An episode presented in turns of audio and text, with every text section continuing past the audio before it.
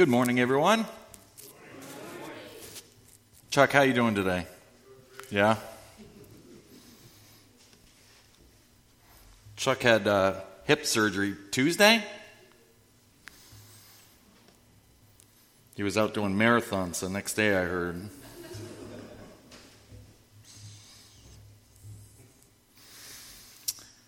Welcome, all of our friends joining us online today. Um, I am super excited that you're with us. Uh, this is uh, a great weekend for all of us to be in the church as the church because we are starting a brand new message series. What would Jesus undo? And uh, I don't know if you guys remember these at all. Uh, our younger generation, couple uh, might remember these. Uh, some of you may or may not. these were really kind of going around five, ten years ago. They had WWJD, which stands for What Would Jesus Do? What would Jesus do? And well, these were hugely popular there for um, a while. There's actually a, a pretty neat story um, behind the whole thing, if you don't know. All the way back in um, 18. 96, there was a pastor by the name of Charles Sheldon, and he wrote this book called In His Steps. And this little book went on to sell over 30 million copies. And in this book, this pastor essentially um, talked about you know small town living and these different living situations for just regular people like you and me, and their dealings with different situations that came up, and they would ask themselves in this situation, what would Jesus do? And that was kind of the idea behind the book. And so, a hundred years later, there's this movement that goes about this idea, and let's get these things printed up on bracelets. This is this is a great idea, and it really took off, engaging the youth. Uh, people could wear it; they're they're bright, um, you know, and so people would ask each other, "Well, what would Jesus do?"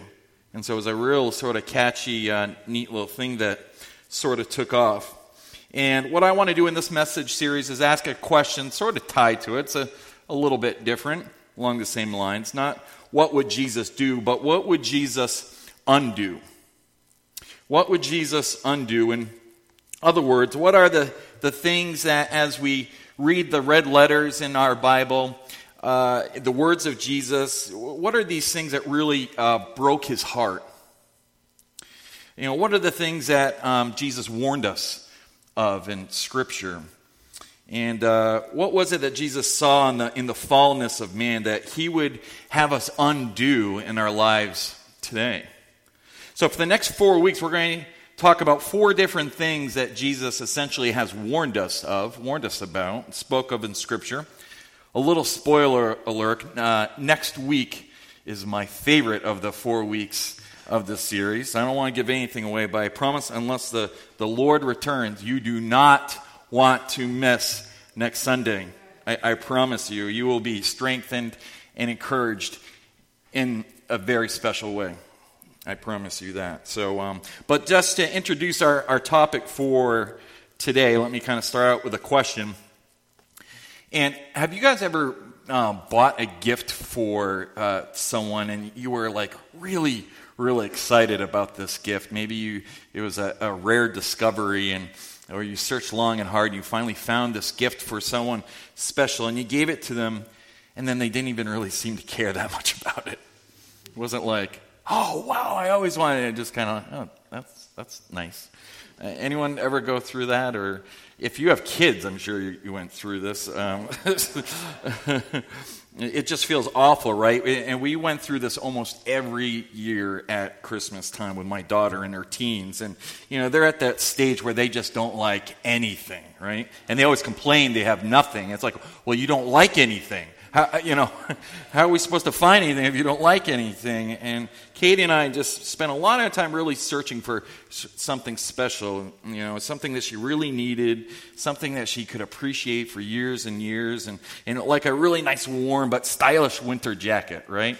And nope, you know, don't like it, not the style, you know, bring it back. Um, Homemade sweaters and socks we tried. You know, nope and nope. You know, and it seemed like there for a couple of years, and she was incredibly grateful, you know, for the gifts, but they just end up being returned. And uh, so one year, Katie found this pretty um, special piece of jewelry that she looked at, and I found, and, and it was at a really nice, cheap price, but really nice. You know, it was like a really good deal. And uh, I think the kids call it bling.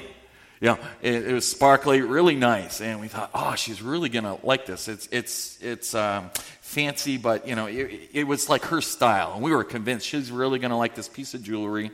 She can have it. She can give it to her children later on in life. And so we were all excited and convinced that she would love it. And so you can imagine how we felt about, you know, a month later going through her room, uh, you know, going through all of her uh, clothes everywhere and stuff, still sitting in the box, buried underneath all the junk and, and paper and garbage everywhere.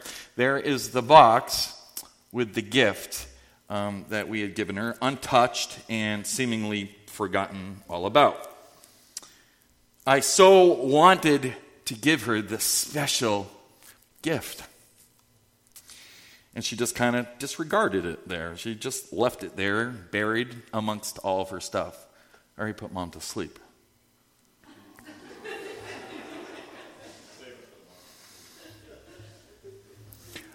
what do you think Jesus felt when he left heaven, came to earth, sacrificed everything, everything for us. He, he was tortured. He shed his blood. He died. He kicked some devil tail. He rose from the dead. He gave us his living word, access to the very throne of God through prayer charged us with a, a spiritual mission, gave us the same power that raised Christ from the dead. And we can go day in and day out often, not in even thinking about Him or the gift that He's given us.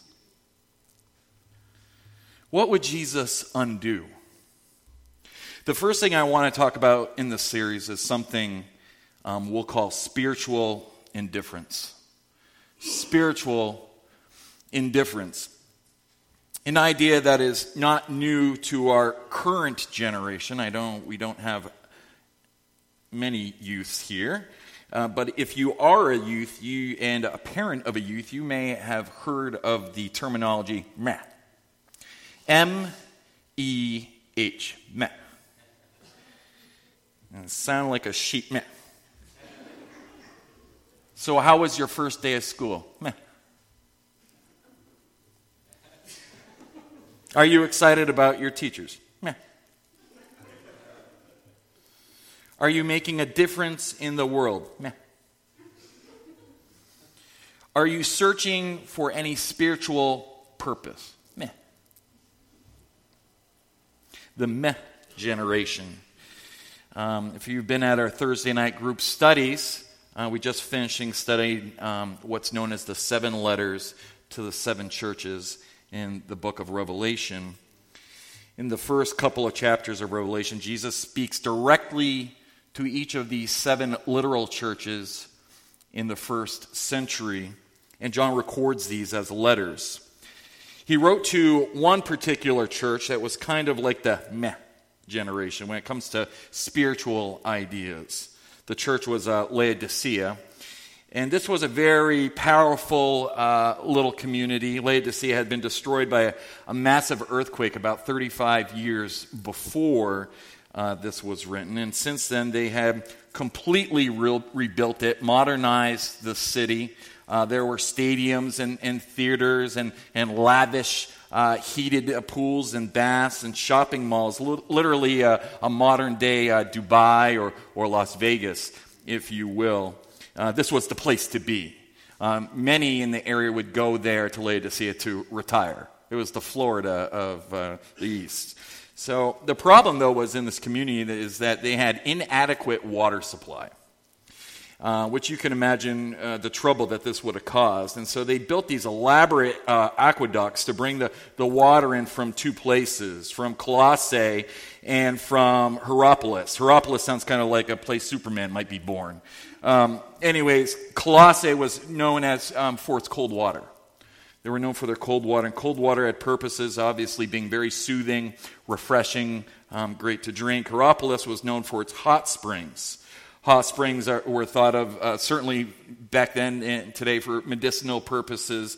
You could take a hot bath and such. And so they would pipe in the, the, these two water supplies from these two different uh, cities. The problem was that by the time it, the water got to Laodicea, it was no longer cold and it was no longer hot. It was just lukewarm. So Jesus confronts this community as he sees this problem of spiritual indifference happening. And many scholars believe he used this example used in the reference towards the water to really highlight what he was saying through an issue that they would have very easily understood. And this is the context of it. We can look at it. Revelation chapter 3, verses 15 through 16. And this is what Jesus said. He said, I know your deeds. Everyone say deeds deeds. I know your deeds. In, in other words, you know, I see you. I, I know what you did this week. You know, I, I, if I looked at you this week, you know, were you full of spiritual passion and energy for the things and, and the kingdom of God? Or were you more spiritually indifferent? Meh. Jesus says to him, I know your deeds, that you are neither cold nor hot. I wish you were either one, one or the other. But both serve a purpose, but you're not, right? Verse 16 So because you are lukewarm, neither hot nor cold, I'm about to spit you out of my mouth. What was Jesus saying? You are spiritually stale. You are depressingly detached. After what I did for you, what I've called you to do, what I've empowered you with, you don't even seem to care. Here's what I want you to notice when he said, I'm about to spit you out of my mouth. The, the very literal translation of this is, is, I want to vomit you out. That's what it means. Jesus is saying the spiritual indifference, it doesn't just break my heart, it makes me sick to my stomach. And after what I did, the fact that you don't even seem to care at all, it, it makes me want to spit you out. How are you doing spiritually? Meh.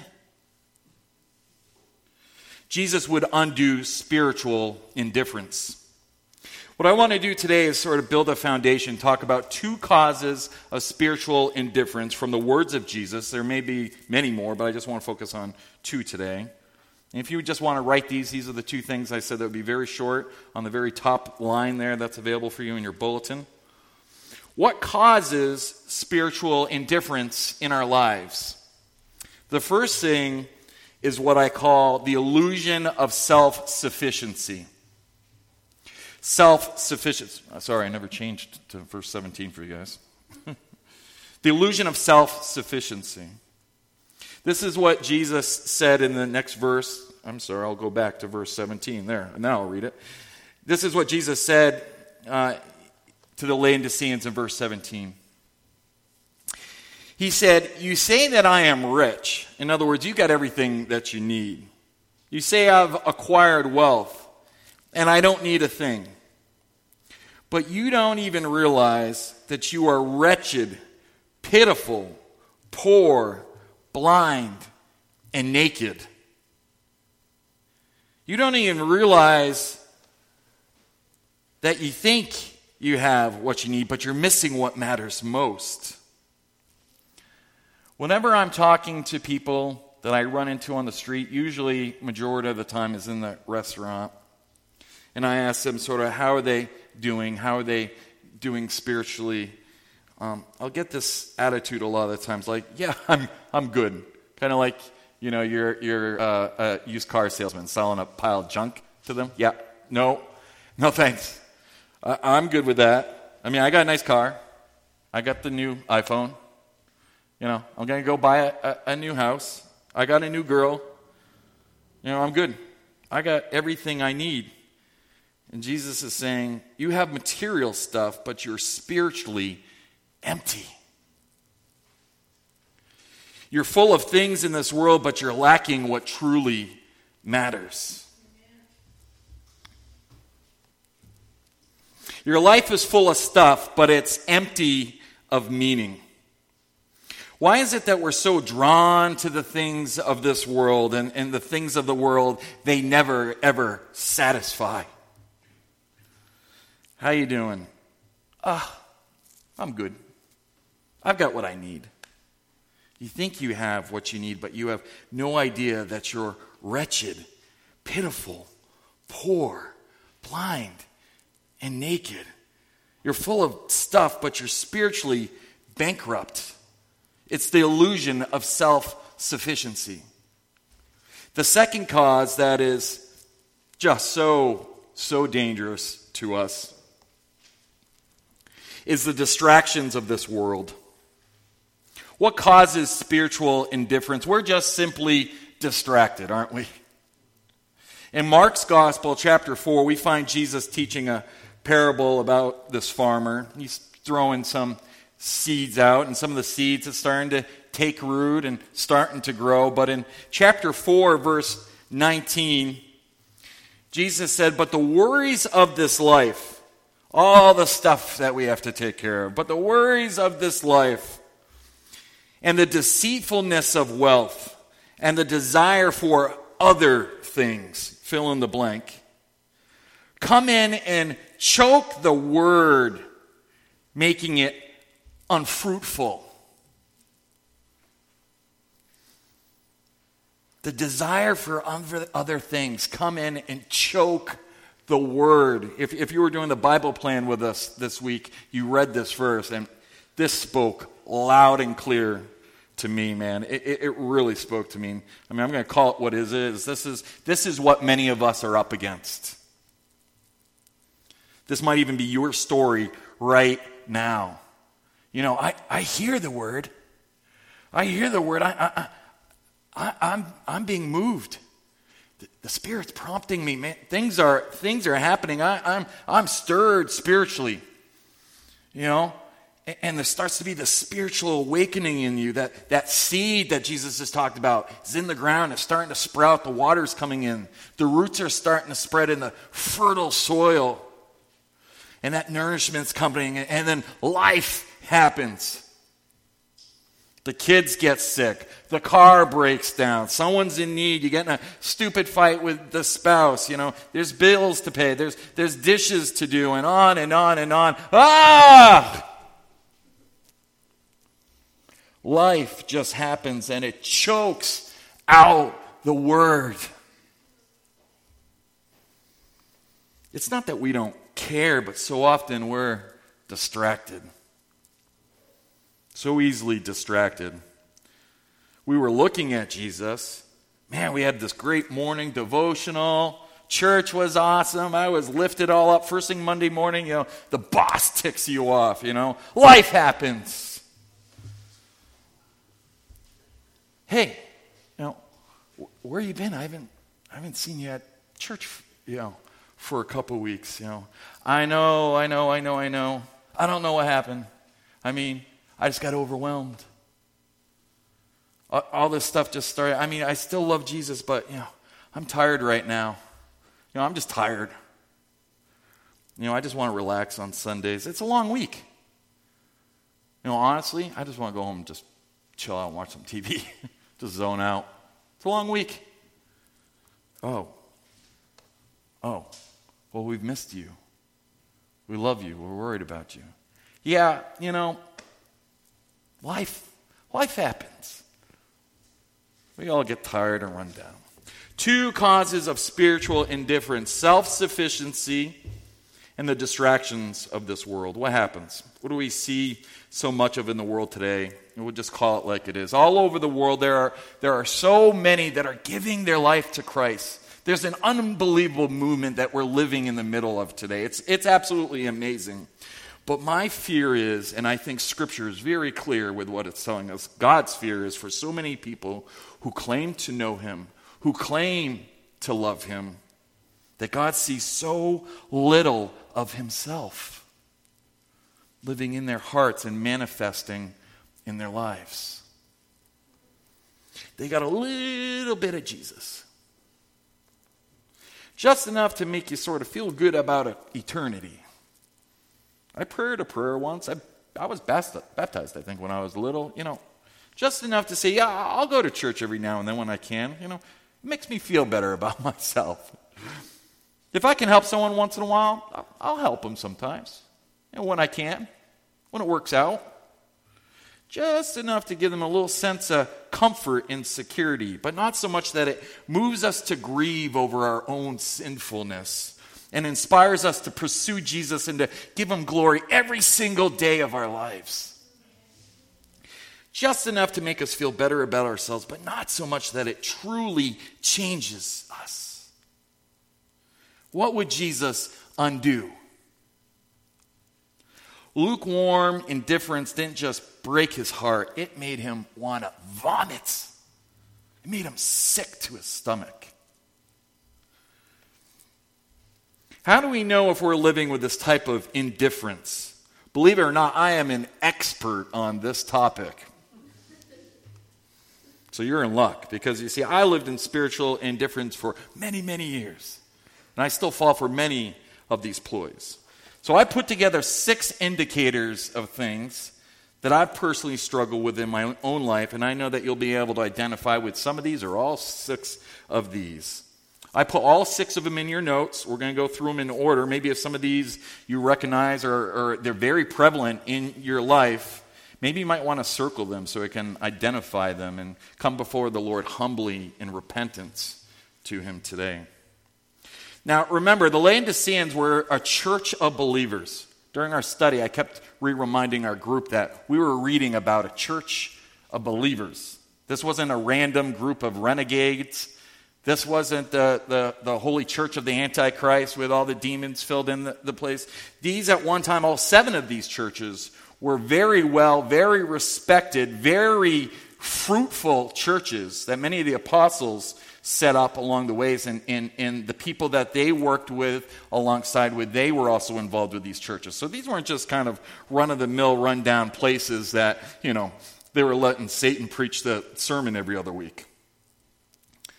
This was churches, this was people that were just like you and me here today. These were incredibly strong and faith filled churches at one point. So, how do we know if we're heading down the same path if our faith is becoming lukewarm or spiritually indifferent, the first thing you're going to see in your notes is we're more concerned with impressing people than living for God. This is a tall tale sign. If we're more impressed with living for other people than living for God, we're more concerned with everyone else thinks. You know, am I popular? Do I blend in? Do you like my hair? Do you like my shoes? You know, do you like the music that I listen to? Do you like me? We're so obsessed with what people think that we forget about what God thinks. 2 Timothy chapter 3 says that in the end times, in these last days, there will be people who are lovers of themselves Tell me this isn't prophetic for the times that we live in right now.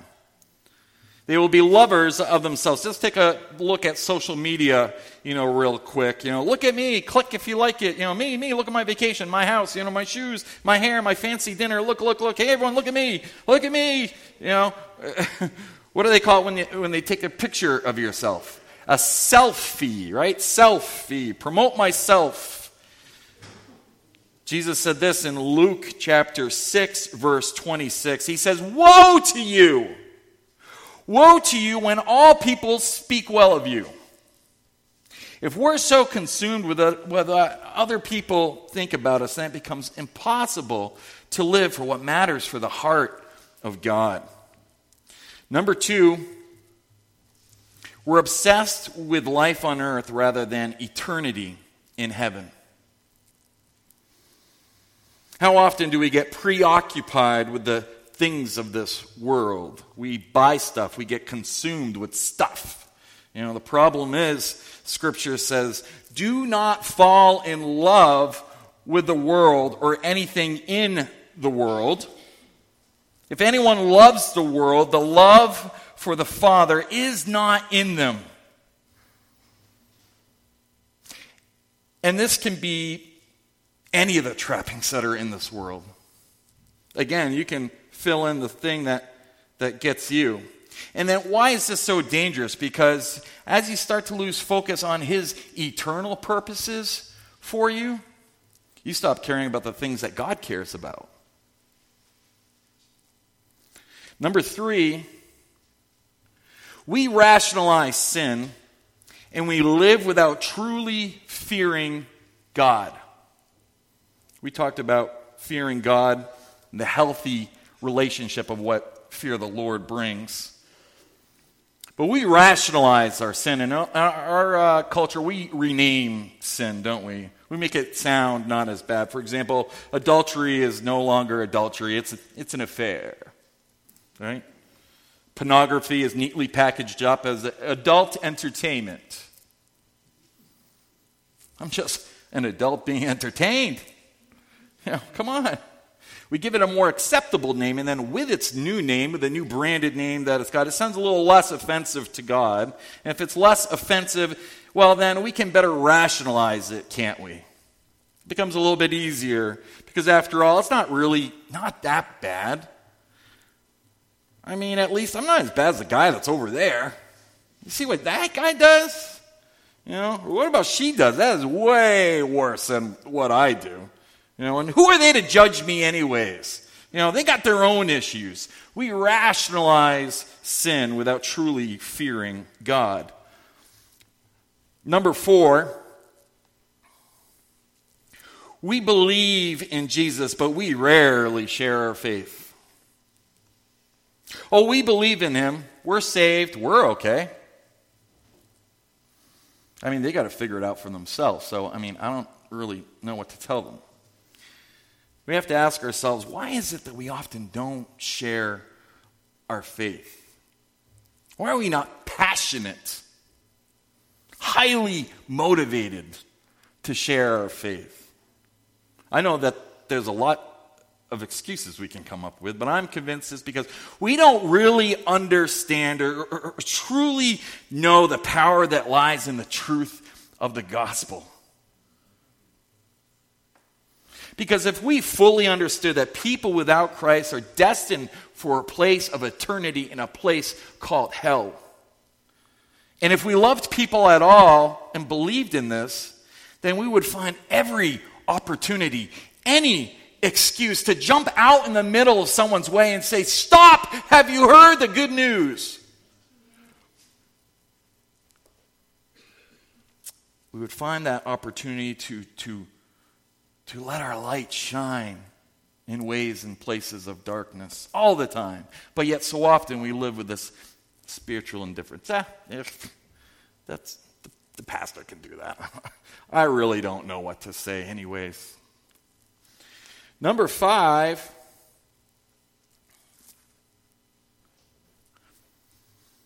we only turn to God when we need Him. Rather than seeking Him daily, we seek Him when He benefits us. He's kind of like that, that tool in the toolbox. You know? Not a God that we worship and we fear. You know how it goes. All of a sudden, the bad day comes, and we're like, "Oh God, God, God, please, please, please! Where, where did I put that toolbox? Where did? I, oh, oh, here, here it is. Here it is. Here. Let, me. Where, God, God, where are you? God, God, I need your help. God, quick! Oh, oh, God, there you are. There, you are. Oh, Lord, I need your help. I need your help. Please, please, please, please. Oh, oh, thank you, Lord. Oh, thank you, Lord. Oh, oh, I, okay, put him, put him back in there back to my regular life. Everything's good. Everything's fine. Yeah. And then, oh no, somebody's sick. Where, where did I put that? Where did I put it? Oh no! Oh, where is it? Lord, Lord!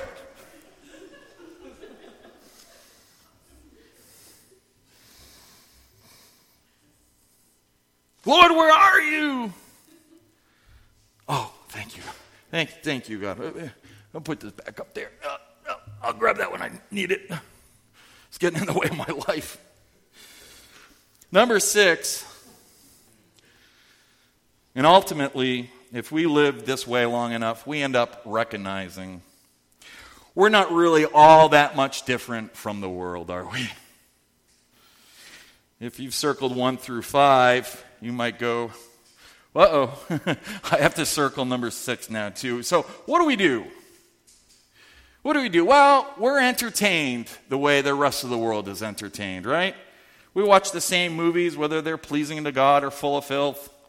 We listen to the same music. We spend our money essentially in the same way as the rest of the world. We raise our kids like the rest of the world. So, although mommy and daddy sometimes make it to church, and it's just something sort of we go and do on some Sundays when we can get to it. The rest of the week, we live just like every other family in the Joneses next door.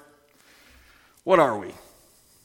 Without even knowing it, without even sometimes even intending it, one day we wake up and we realize we are spiritually indifferent.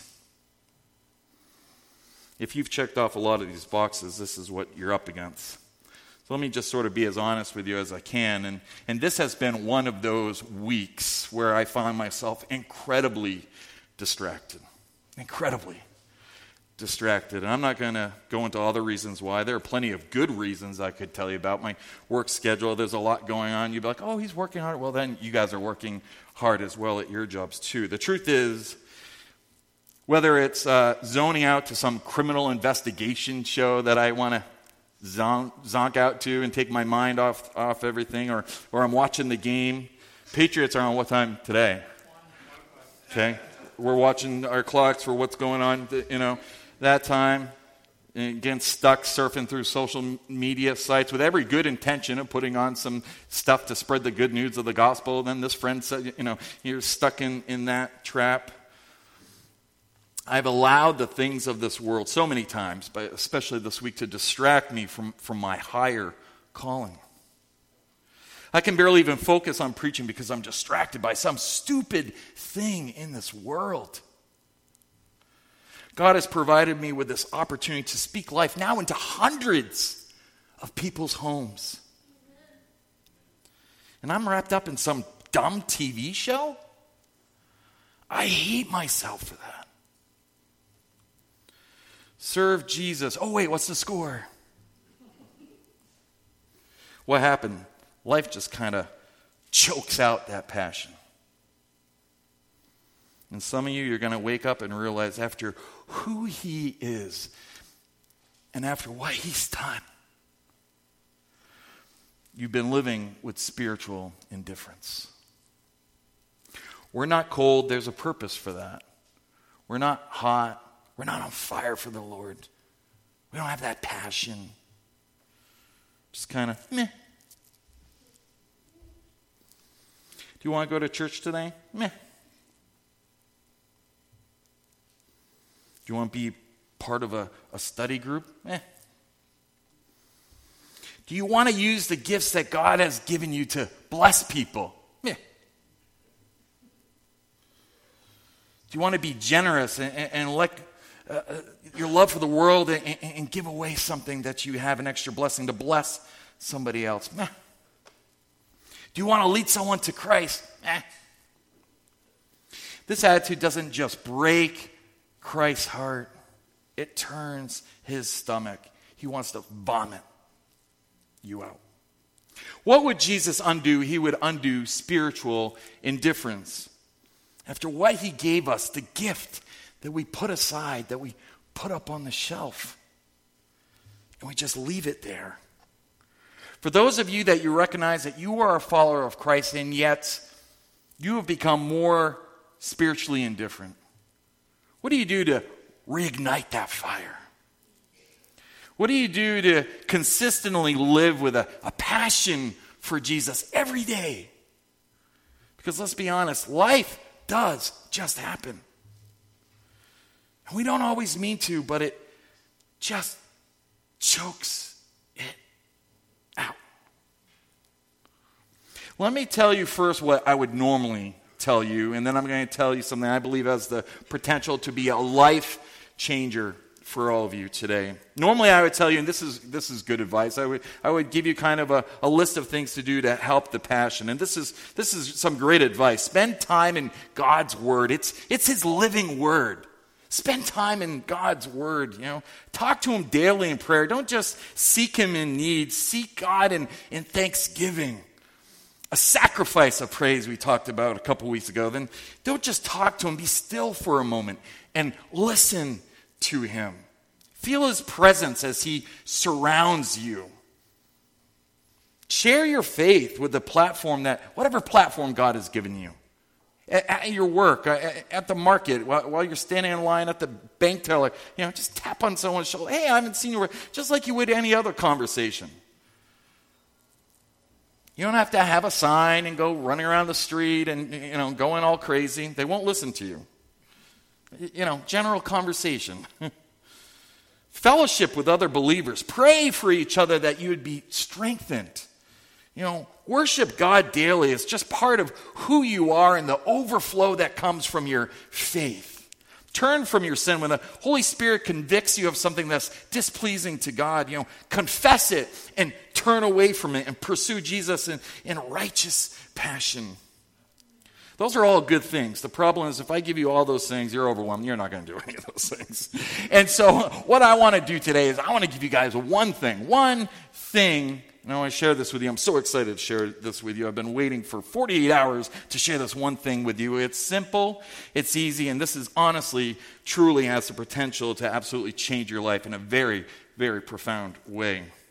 Really, it's that good. If you don't do this, then it may go downhill from here, okay?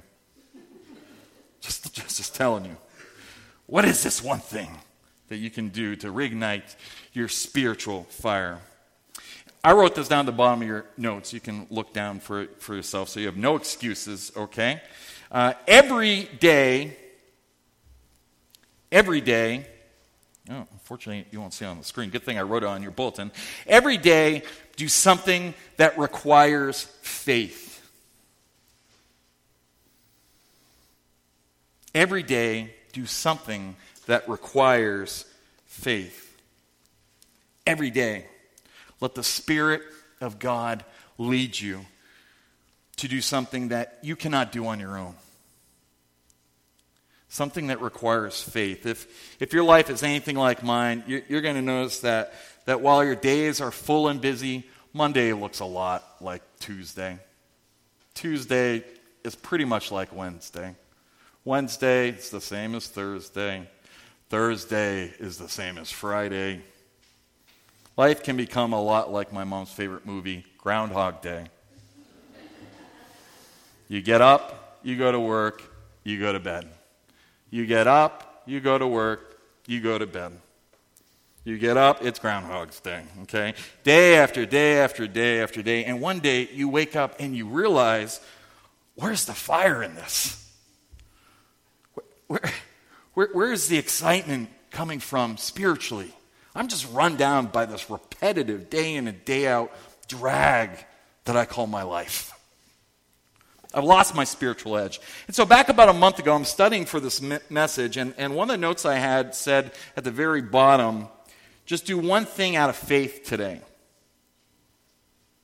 And I circled it and I kind of thought about it, and I turned away from it and I was busy with some other stuff. And I came back to it like three or four days later and I saw I'd circled it. It was kind of an incomplete sentence. It was just sort of a note, no scripture with it, nothing. And, and I just kind of thought about it. And uh, of course, we hear faith. I preach faith. I say faith every single week to guys. It's not some new uh, thing here. But it stood out to me with the one every day and faith. Every day in faith. And I went to prayer. I started seeking God and praying. I'm like, Lord, reveal to me what can I do today that requires a massive amount of faith? One day, every single day. So now, at the end of my day, I'm asking myself, what did I do today that required some faith? What did I do today that required faith?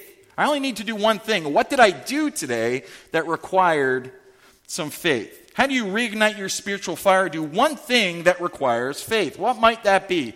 Maybe you're going to stand up for someone others think less in, especially you kids in school and everything else. But we've seen it in different levels and different judgments at work and, and all over the place, sometimes in our own house. Stand up for someone that others think less of, even though if you don't know what other people are going to think about you you do it anyways. You go ahead, even if you get mocked. You, you, you get out there on faith and stand up and speak truth in love. Maybe you give a gift to someone that stretches you out of your comfort zone. You know, yeah, you could sell it, you could keep it, you could use it, but you go ahead and you're obedient and you give a blessing to somebody else and it kind of stretches you financially. I, I could have used that extra 50 bucks, but I know that this will be a blessing to somebody else more than, than I need it. And you use a little bit of faith on that. You stretch yourself on that. That takes faith. Maybe you apologize to someone you hurt, knowing very well that it might not go as, as well as received, right? Or, or maybe you choose to forgive someone that hurt you, even though you don't feel like they deserve forgiveness and they haven't asked for it. But you go ahead in faith and you forgive them anyways. You just go on in faith and just forgive them anyways. Maybe you, you volunteer to pray out loud at your next Bible study. You're not comfortable with praying. You never pray in front of people. But on faith, you're going to step out on faith and you're going to pray at your next Bible study. Or better yet, you're going to show up to the Bible study. So then you can pray to the Lord and thank Him for how He's going to use you and minister you in your life and many others. Maybe it's to reach out to someone that God puts on your heart. Someone's without Christ in their life. And you know that person. We all have, we should all have several people on our hearts. There's many people I know right off the top that I've been talking to, sharing the good news with for a very long time. And you simply show them who Jesus is, what he has done in your life. You don't need to be a preacher to do that. The good news is, is I used to be like this, and the Lord made me like this. I was on the ground in a mess and a useless to everybody. And the Lord picked me up and said, Son, come follow me. It's as easy as that. Maybe you just pray for something that is absolutely impossible by man. TJ and Don were just talking about. Sometimes we pray for the things that are impossible. Yeah, but they said this, but the doctors said that. Yeah, but they think this. sorry, sorry. I, I don't work by those rules. My God is bigger than all of that. I'm not bound by these shackles. The Lord has broken my shackles. And so he can do great things just to show off. So pray out of faith, even if it's impossible all knowing, all powerful, miracle working God. Why does any of this matter? Because Scripture teaches us this in Hebrews chapter 11, verse 6. It says that without faith, it is impossible to please God. Without that faith, if we're not living by faith, we cannot please God. So, what better way than to put faith as a very part of I have to have faith today, and how's it going to happen? And at the end of the day, what did I do out of faith? This is what the Lord wants. I can't please the Lord if I'm doing it all on my own, if, if the world's got me down, if I'm, if I'm all shackled up. By faith. And faith, James says in verse 17, if it has no works, is dead dead. He says in verse 18, I will show you my faith by my good deeds. Christ is life. Faith brings life. When, when we're living by faith, what tends to happen, instead of being consumed with what other people think of us, you know, all of a sudden we are consumed with what God thinks of us. When we're living by faith, suddenly we're not living for you know just the eternal prom- promises or, or, not for the temporary uh, things of this world that bind us. We're, we're in tune to His eternal promises. Not of what's in this world that's got me all bound up and held down. I'm looking ahead to what the Lord has in store. Instead of rationalizing our sins, you know, what do we do? We confess them before God. His Spirit purifies us of all unrighteousness. Suddenly, we're bold in spirit. You know, people are amazed and encouraged by our, our spiritual boldness. Wow. You know, I go on the authority of my Lord. And suddenly, we're not just turning to God whenever we need Him. No, no, no, no. We're turning to God at every moment of every day. Because we must abide within the vine that strengthens us. And then one day we wake up and realize, huh, we're different. We're different.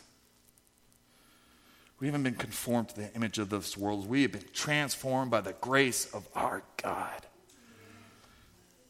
We're no longer lukewarm. We wake up with a purpose. Now, believe me when I say this is not the easy way. not at all. Not at all. It's easier not to care. It's easy, eh, eh, eh. My son, my son seems to, you know, be able to handle pretty much everything. Eh, eh, eh, eh. Nothing but no, no, no. this week, man, I, I, was praying for Carly with her surgery, and a lot of other things were going on. I was praying for all of you in the prayer list, and uh, man, it just hit me hard. And I dropped my knees and I worshiped our great Lord. I sang the song that we're about ready to sing here in a moment. I was just bawling my eyes out. Stuff like that will happen to you. You'll care. It's easier not to care, but let me tell you what, it's so much better to hurt with a purpose than it is to exist without one. What would Jesus undo? Jesus would undo spiritual indifference. Jesus said, I wish you were one, I wish you were the other, but because that you are neither, because you don't really care about what I did for you, I'm about to vomit, spit you out of my mouth. Spiritual indifference doesn't just break his heart, it turns his stomach. So, what do we do? We very simply, every day, at least one thing that requires faith. Today's invitation is open for the sinner, for the lost, for the hurting. The great thing about Jesus is he will leave the 99 righteous for the one lost sheep. He will come find you, the one that strayed away. Don't do life on your own. If, if you're in a season of, of lukewarm faith right now, I just want to encourage you to come up, pray with Pastor Rick. My wife would be more than happy to pray with you today. And we can talk to you this morning, go before the Lord. Please stand as we sing the invitation song.